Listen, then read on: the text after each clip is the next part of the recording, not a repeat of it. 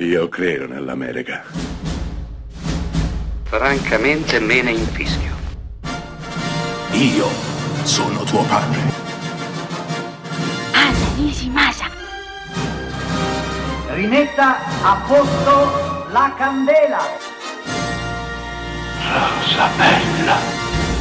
È il lontano 1975, quando Sidney Pollack decide di girare I tre giorni del Condor con Robert Redford e anche Max von Sydow. Robert Redford, nome in codice Condor, è un agente che lavora per la CIA, ma un distaccamento della CIA impiegatizio, si occupano semplicemente di studiare libri e giornali di, tutto, di tutte le parti del mondo. Tutto qui. Un bel giorno Redford si reca di nascosto a comprare la colazione per tutto l'ufficio. Al suo ritorno tutti i suoi colleghi sono stati uccisi. Lui è l'unico sopravvissuto, sopravvissuto in quanto non presente nel momento del massacro.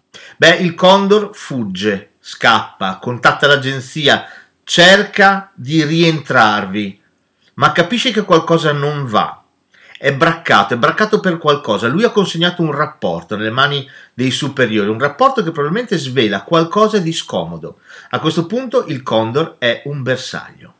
Inizierà una fuga, una fuga nella quale verrà aiutato anche dalla bellissima Faye Dunaway, una fuga che lo porterà a scoprire un braccio deviato della CIA, che sta cercando di tappare le, le falle e sovvertire l'ordine precostituito facendo loschissimi affari, muovendosi nell'ombra.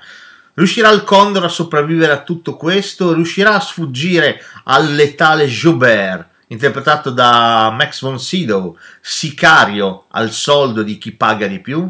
Ce la farà? E l'informazione? Che ruolo avrà in tutto questo? Perché alla fine il meraviglioso Sidney Pollack, siamo nel 75, ripeto, eh, consegna proprio nelle mani dell'informazione tutto quanto. Il New York Times resterà depositario della verità.